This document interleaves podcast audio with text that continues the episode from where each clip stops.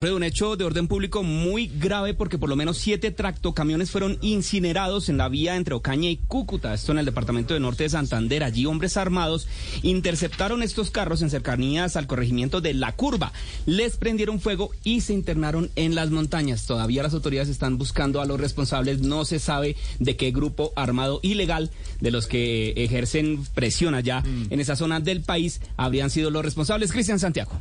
Siete vehículos tipo tractocamión fueron incinerados en la vía que comunica la ciudad de Cúcuta con el municipio de Ocaña en el departamento norte de Santander. Hombres armados le salieron al paso a los vehículos que estaban cargados con carbón muy cerca del corregimiento de la curva. Las autoridades buscan llegar hasta el lugar para retomar la seguridad y el control de la vía que permanece cerrada hasta el momento. En ese lugar hay presencia de las disidencias de las FARC y también de los pelusos y las autoridades buscan establecer qué está sucediendo con el gremio transportador de carga, pues en menos de ocho días se han presentado dos situaciones similares sobre este corredor vial.